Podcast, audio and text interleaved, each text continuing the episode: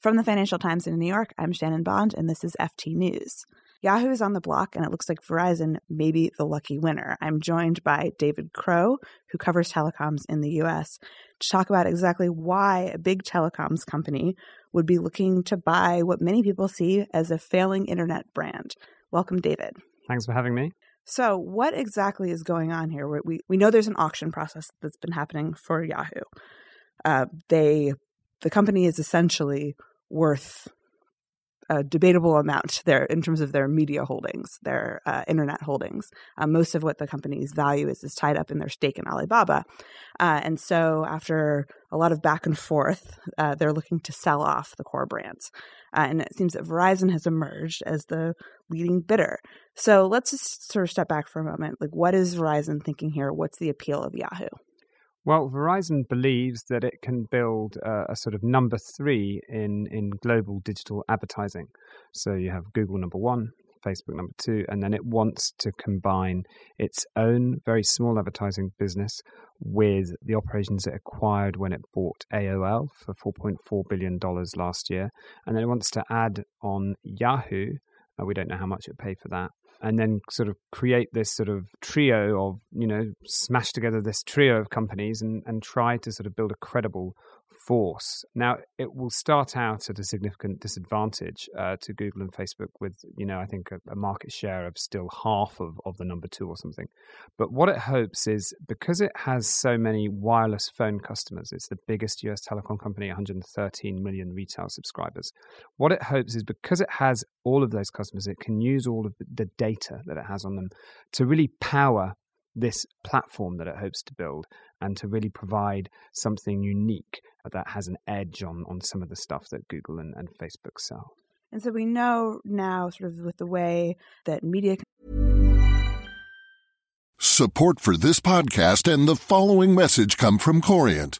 Corient provides wealth management services centered around you. As one of the largest integrated fee only registered investment advisors in the U.S., Corient has experienced teams who can craft custom solutions designed to help you reach your financial goals, no matter how complex. Real wealth requires real solutions. Connect with a wealth advisor today at Corient.com. That's Corient.com. Selling a little or a lot?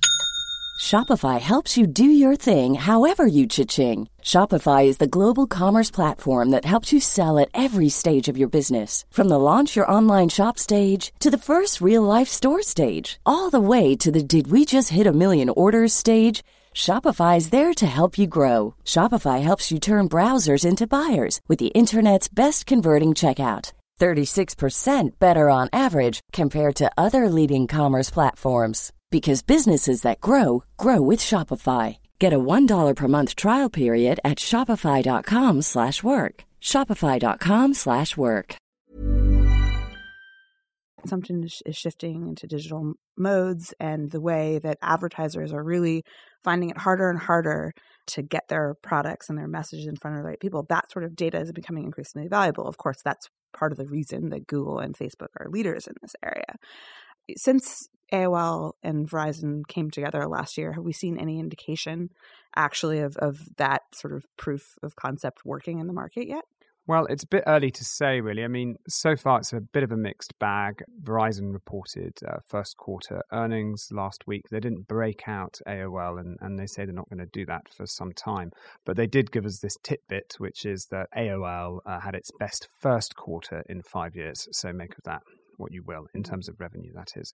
However, other forecasts show AOL's share of digital advertising uh, falling under Verizon. And so it's, it's a mixed bag. They haven't actually incorporated their technology into the AOL system yet. And so we don't really know whether it's going to work or not.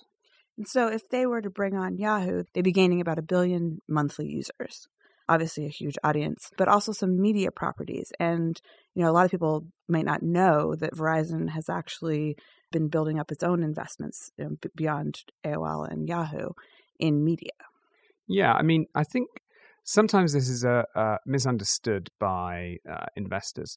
I don't think Verizon is interested in concept, content per se. It's not because it wants to get into broadcasting because it thinks it's a sexy business or wants to get into to video content or, or anything. But it needs content to sell these adverts against. That's that's why it needs the content. It needs to build a stable of brands that people go and look at. And then I think once it has gained some traction in selling them against its own properties, it can broaden the number of external um, or sort of competing digital outlets that it can then try and sell advertising for. Mm-hmm. And last year they launched a, a, a mobile video service aimed at the ever elusive millennial who apparently wants to watch all their video on their mobile phone. Um, do we get any indication in earnings of how well that's going? Well, again, quite tight lipped. I think the mood music is. Uh, this has gone from uh, a great big launch to an experiment. They're sort of damping expectations a little bit uh, for it, saying our strategy is much broader than Go90, and we're still in the very early days. Some of the external research, some uh, analysts at UBS have tried to get a sense of how well it's doing by looking at downloads from the iTunes Store, and, and early indications not so well.